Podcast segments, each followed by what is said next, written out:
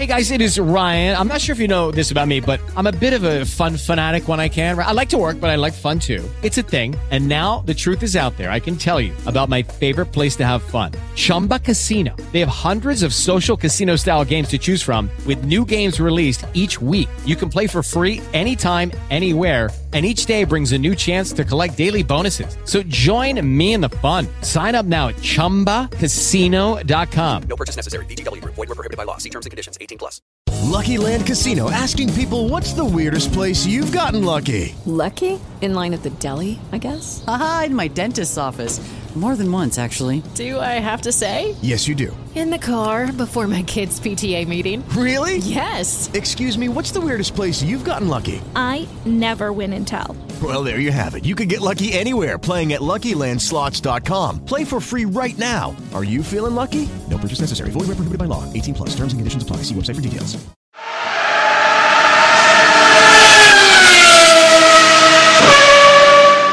Va ora in onda. Parliamo di Formula 1. Video podcast della testata giornalistica Formula 1 Analisi Tecnica, condotto in studio da Mariano Froldi e Luca Dal Monte. 1952. Cari amici di Formula 1 Analisi Tecnica, vi avevamo promesso con il nostro caro amico Luca Dal Monte una serie di appuntamenti speciali relativi alla Formula 1 con un eh, piccolo indizio, il 2. Ecco, allora abbiamo deciso di raccontarvi la storia della Formula 1 Uh, l'idea è di Luca e a me va benissimo, uh, utilizzando diversi anni simbolici che recano appunto il 2, visto che siamo nel 2022, quindi partiamo con il primo diciamo, di questi appuntamenti storici e partiamo con il 1952. Faccio una premessa doverosa. Eh, la, eh, le gare si sono sempre corse sin da quando diciamo, gli esseri umani hanno appreso ad utilizzare dei mezzi oltre alle loro gambe per poter correre, che fossero cavalli, carri, mezzi a vapore, eh, mezzi a combustione interna. Le prime gare, se possiamo mh, chiamarle dell'era tecnologica, sono proprio dei, dei, degli albori del secolo scorso e poi abbiamo eh, le, il campionato mondiale di Formula 1 come noi lo conosciamo, poi Luca mi bacchetterà se non ho fatto male i compiti. Eh, eh, c'è dopo la seconda guerra mondiale e dobbiamo ricordarci che chiaramente c'è una fase che è quella della ricostruzione dopo il secondo evento bellico e quindi molti mezzi, quelli che riguardano appunto i primi anni del riavvio delle gare, soprattutto la nascita del mondiale che è del 1950, sono quelli ancora del periodo precedente al secondo evento bellico. Volevo fare questa introduzione per far capire quanto diciamo, poco siano cambiate le monoposto in realtà in quegli anni, cambieranno dopo. Direi che dici benissimo uh, Mariano, tant'è che l'Alfa Romeo nel 52 non partecipa proprio perché nel 50 e nel 51 dove vince i campionati, i primi due titoli mondiali con Farina, Nino Farina e Juan Manuel Fangio, lo fa con una macchina che in realtà era nata tra l'altro a Modena nel, negli stanzoni della scuderia Ferrari in, in, in Via Trenta Trieste eh, nel 1938, no? la 158 che poi verrà battezzata Alfetta che vince diventando poi 159 l'anno successivo i primi due titoli mondiali. A fine 51 l'Alfa Romeo diciamo, arriva a compimento di un ciclo, eh, si sta riavviando ovviamente come, come, azienda automobilistica e decide di spostare altrove gli investimenti, per cui l'Alfa Romeo si ritira eh, dal campionato del mondo di, di, Formula 1, lasciando peraltro spazio alla Ferrari, perché 52 di cui parliamo, diciamo del, delle, la prima delle stagioni che vogliamo ripercorrere in queste settimane,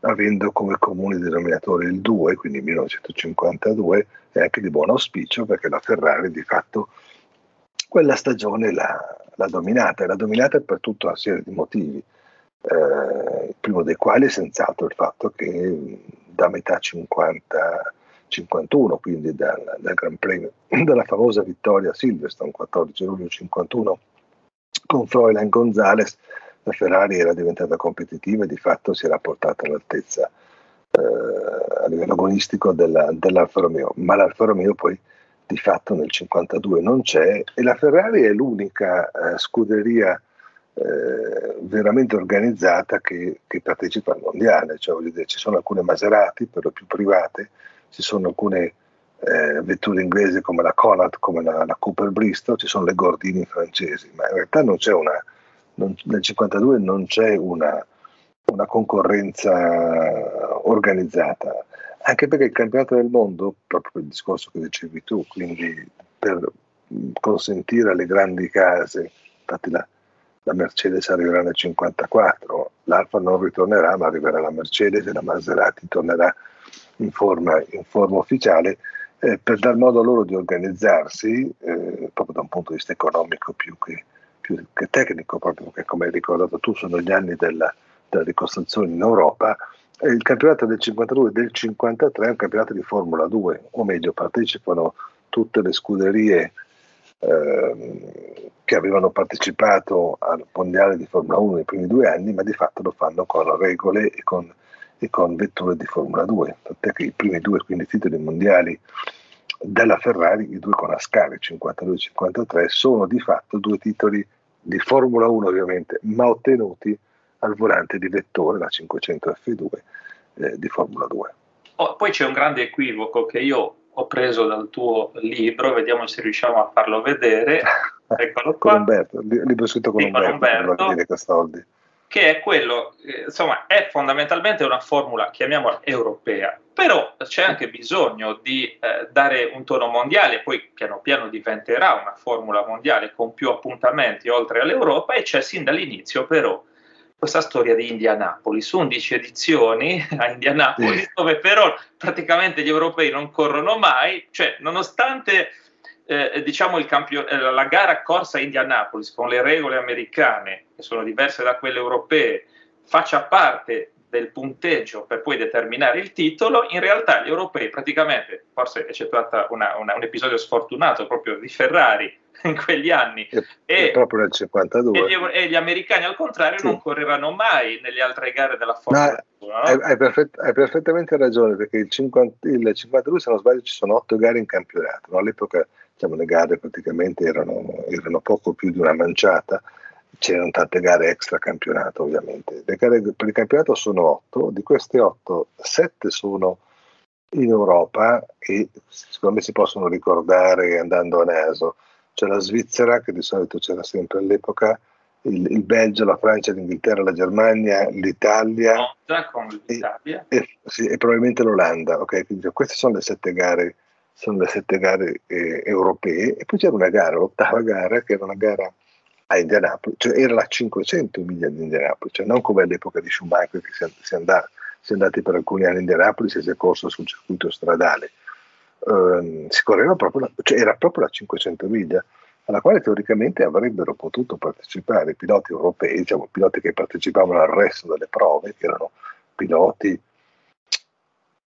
c'erano anche sudamericani ovviamente, ma che, scrive, che, correvano per le scuderie europee che correvano in Europa, eh, così come gli americani teoricamente avrebbero potuto venire a gareggiare eh, nelle prove europee del campionato, del campionato, del mondo. La realtà delle cose invece è che nessuno lo faceva, cioè gli europei rimanevano in Europa, eh, gli americani correvano in Indianapolis e nella, finale, nella classifica finale del mondiale poi c'era sempre un americano con 10 punti, all'epoca aveva 10, eh, 6 gli altri, cioè c'erano 6 piloti americani che erano andati a punti, ma che di fatto che comparivano nella classifica del mondiale, ma di che, che, di fatto avevano partecipato soltanto alla 500 miglia di Napoli, con una grande eccezione che eh, avviene proprio nel 52, cioè, ed, è, ed, è, la Ferrari, o meglio è Ascari, perché è Ascari che ci tiene particolarmente a correre a, correre a Indianapolis. Quindi di fatto a un certo punto nel, nell'inverno tra il 51 e il 52 eh,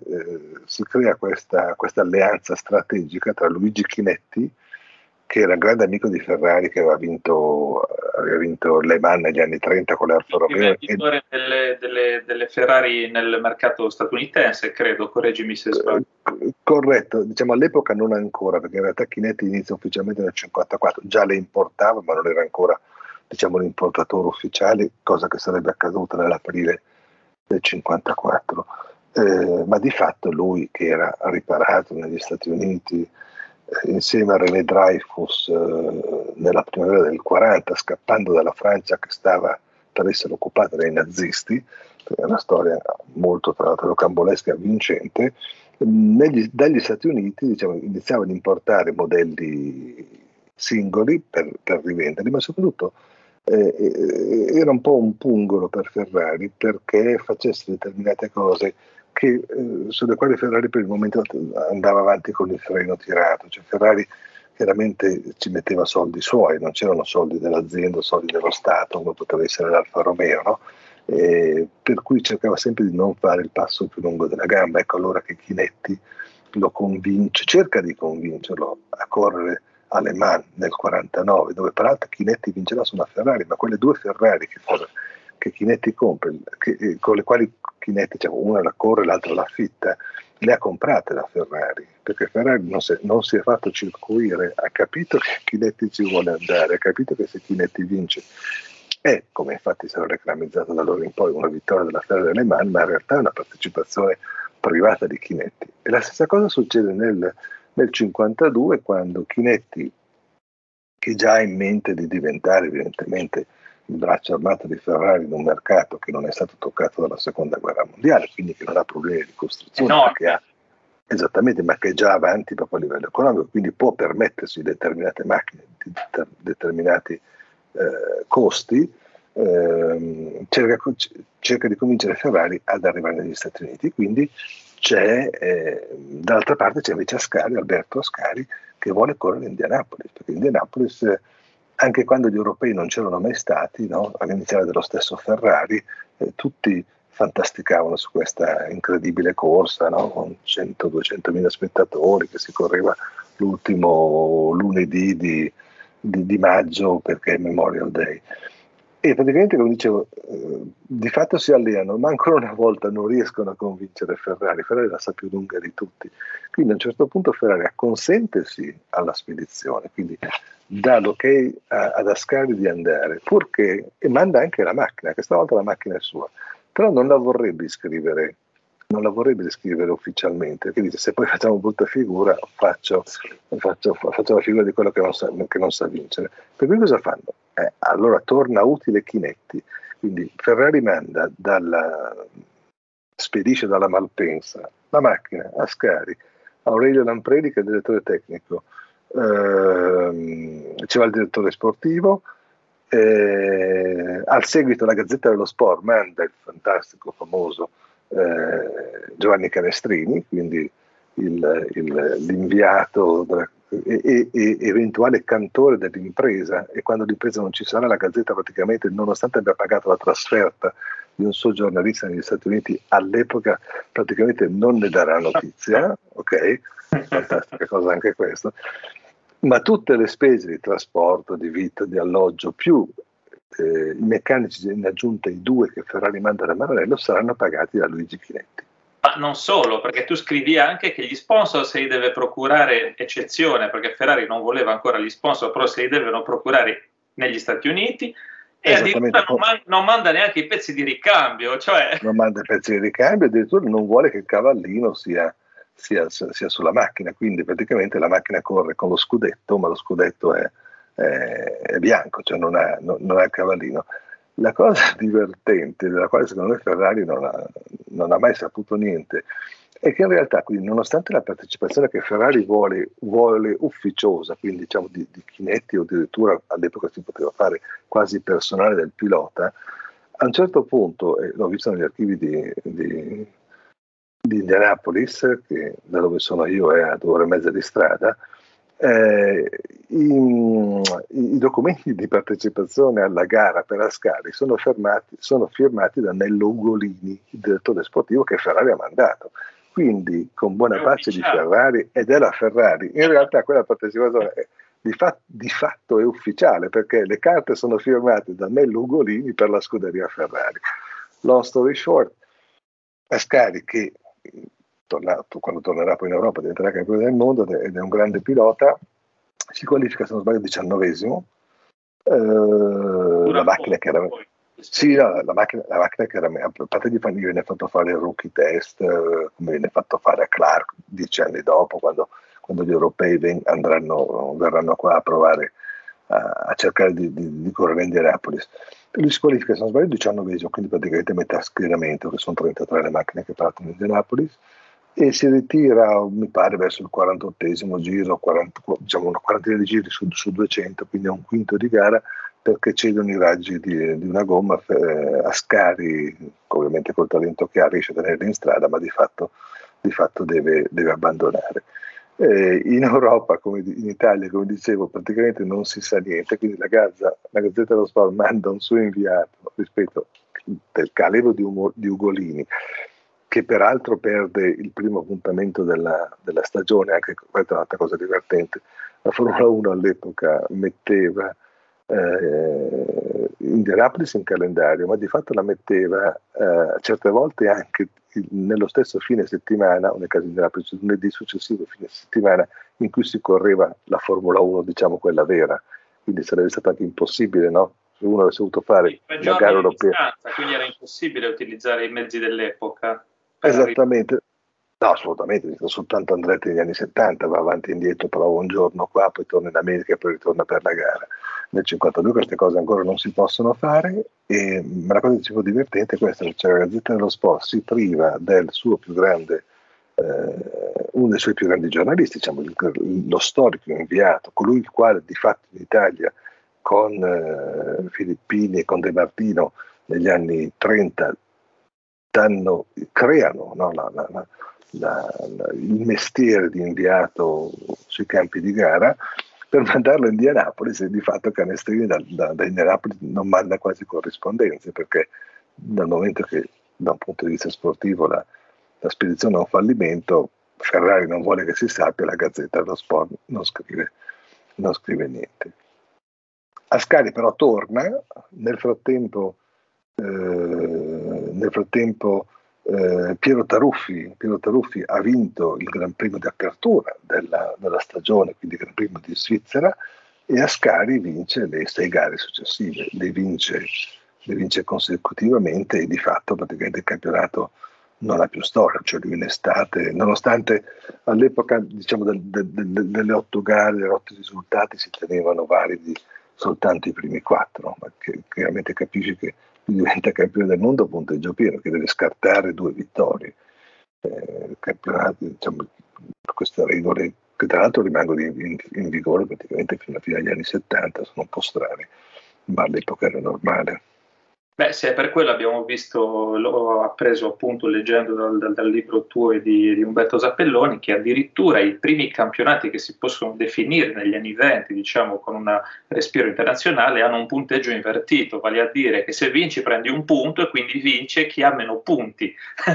nel, nel, sì, nel 25, quando l'Alfa Romeo diventa diventa campione del mondo Marche. Perché, Marche perché non esisteva il campionato, insomma. Sì, noi parliamo sempre chiaramente di Formula 1, ma ci sono, del, sono, due campionati che predatano la Formula 1. Il primo è il campionato Marche, che tra l'altro sicuro nel 25, nel 26 non si sa neanche chi abbia vinto. Perché, Io ho detto che è una questione molto complicata. Beh, è, è, è, è, fantastico, per cui dire, okay, posso capire la confusione allora, ma oggi gli storici che ci sono stati da allora avranno ben cercato di ricostruire. È impossibile ricostruire. E non ci sono riusciti. Esattamente, però sappiamo, dato di fatto, sappiamo che l'Alfa vince nel 25, mi pare che le prove fossero quattro, tra cui c'era sempre Indianapolis per qualche sempre motivo. Indianapolis, sì. Sempre Indianapolis e la partecipazione obbligatoria al Gran Premio d'Italia Monza perché diciamo, il, mondiale, il mondiale è stato voluto è stato voluto eh, dall'Automobile Club d'Italia, all'epoca trascinava tutti gli altri.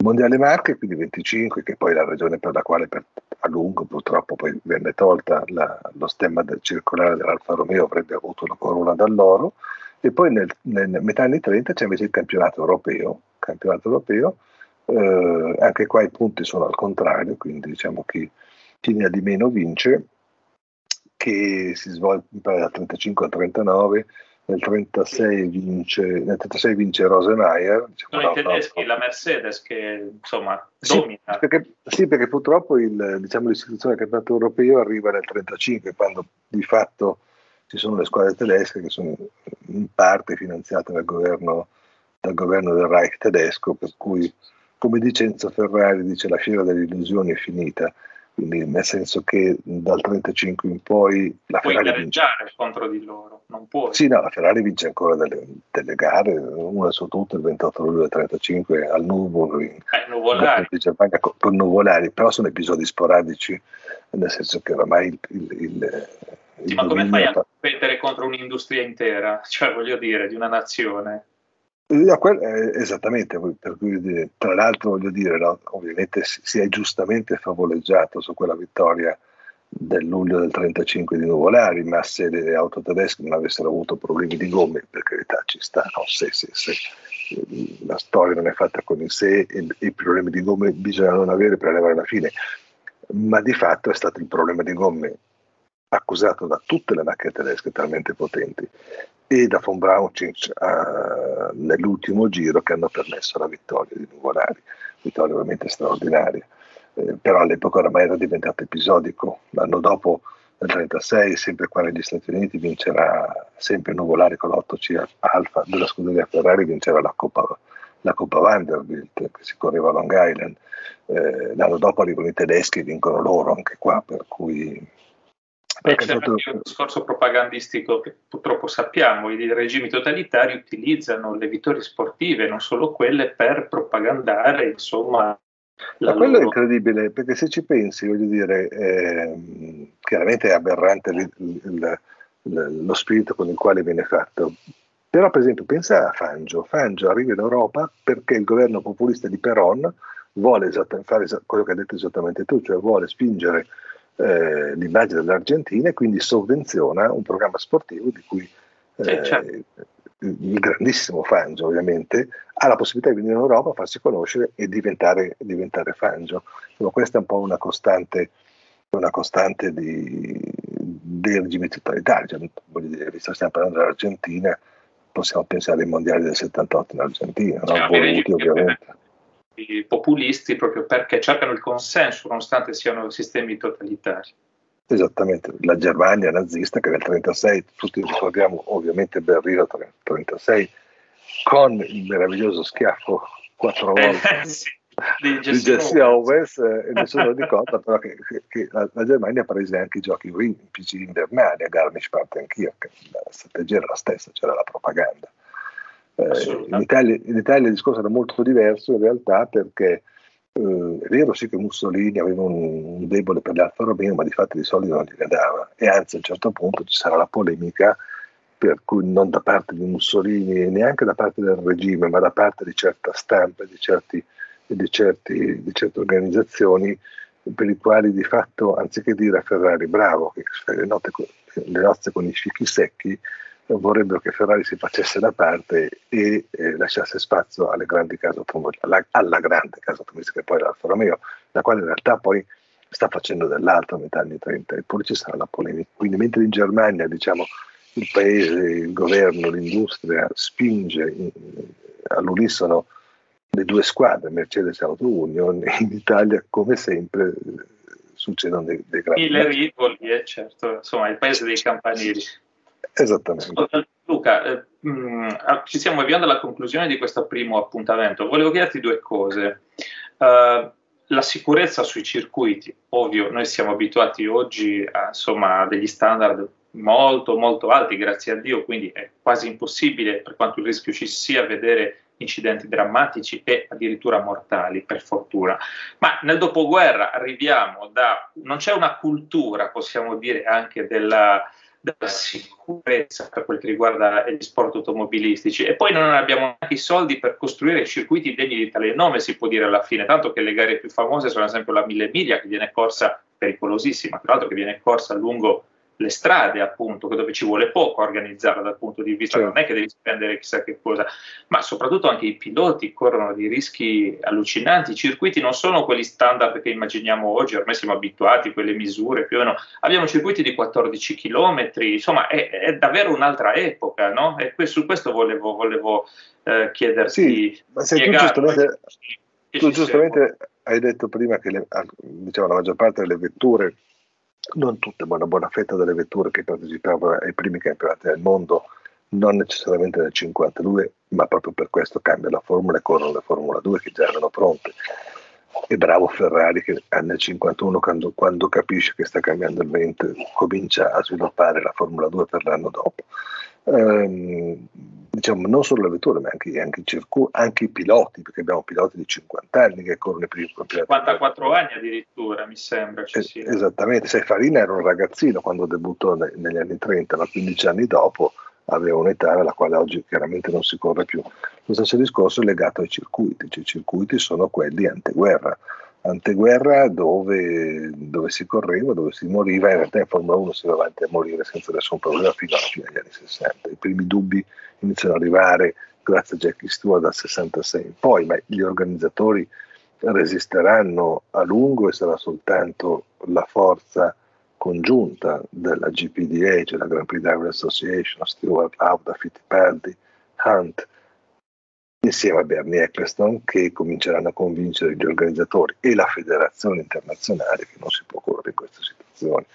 Negli anni, nel 1952 chiaramente i circuiti sono ancora, sono ancora di fatto quelli di, di prima della guerra anche perché non ci sono soldi per rinnovarli, per cui gli incidenti quando capitano non interrompono la gara. Cioè, all'epoca o, o ci si affida alla fortuna o Amen, faceva parte del eh, rischio. Eh, se, era dato per scontato, no? un, po come il, un po' come il torero che eh, chiaramente di solito vince lui, quando non vince lui, Amen, nel senso gli spagnoli non si danno molto da, da, da, da pensare quando succede.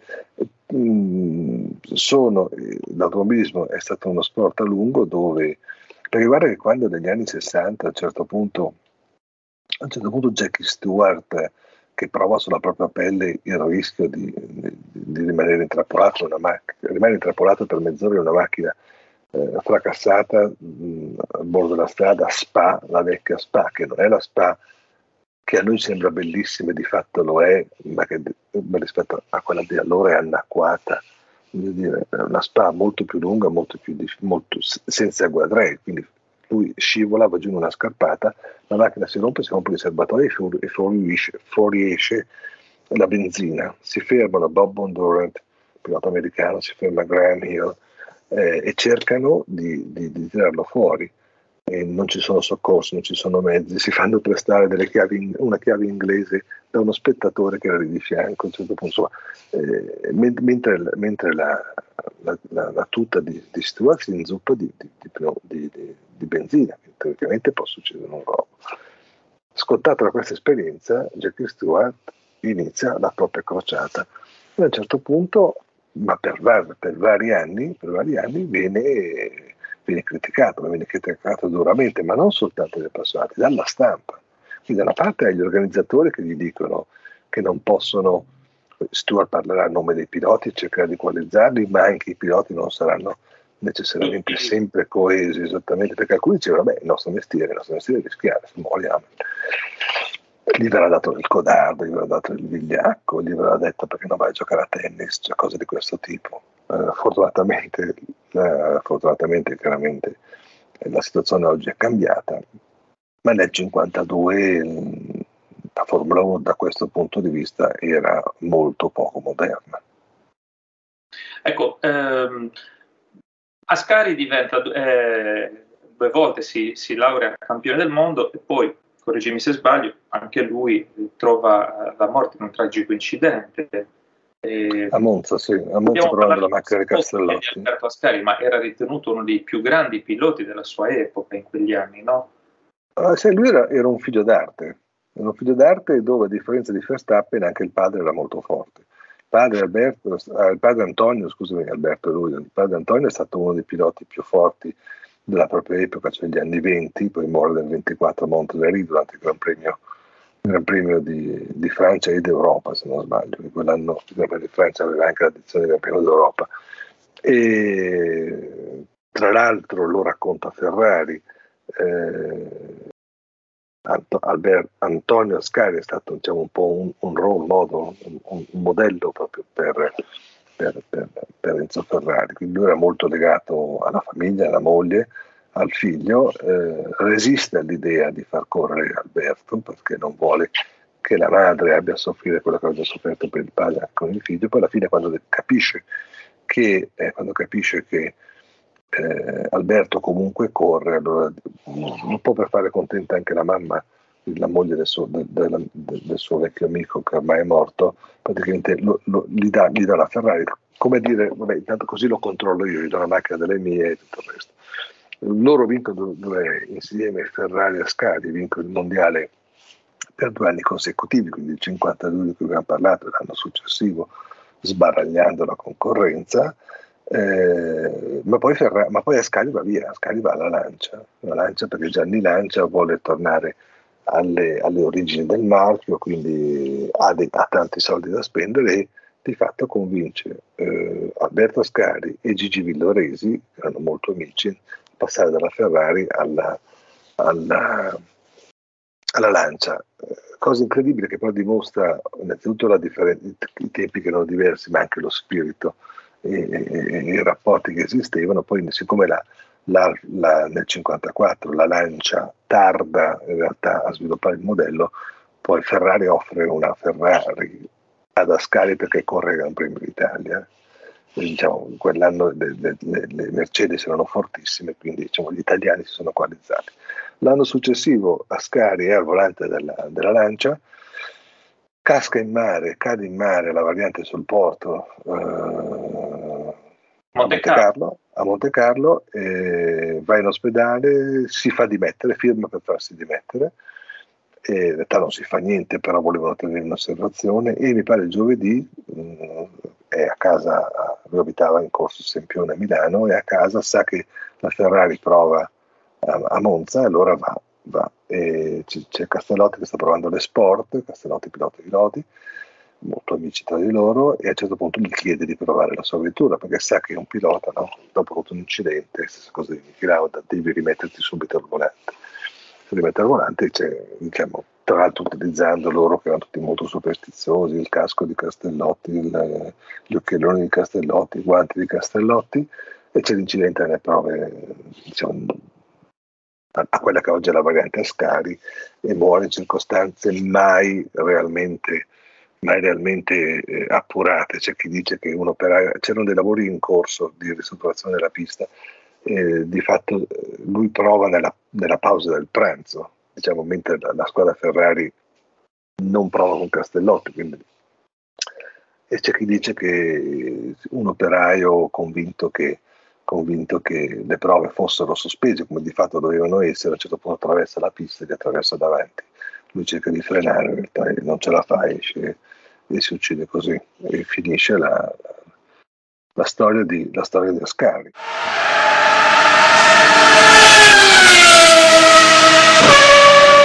Avete ascoltato Parliamo di Formula 1, video podcast della testata giornalistica Formula 1 Analisi Tecnica, condotto in studio da Mariano Froldi e Luca Dal Monte, dedicato alla storia della Formula 1.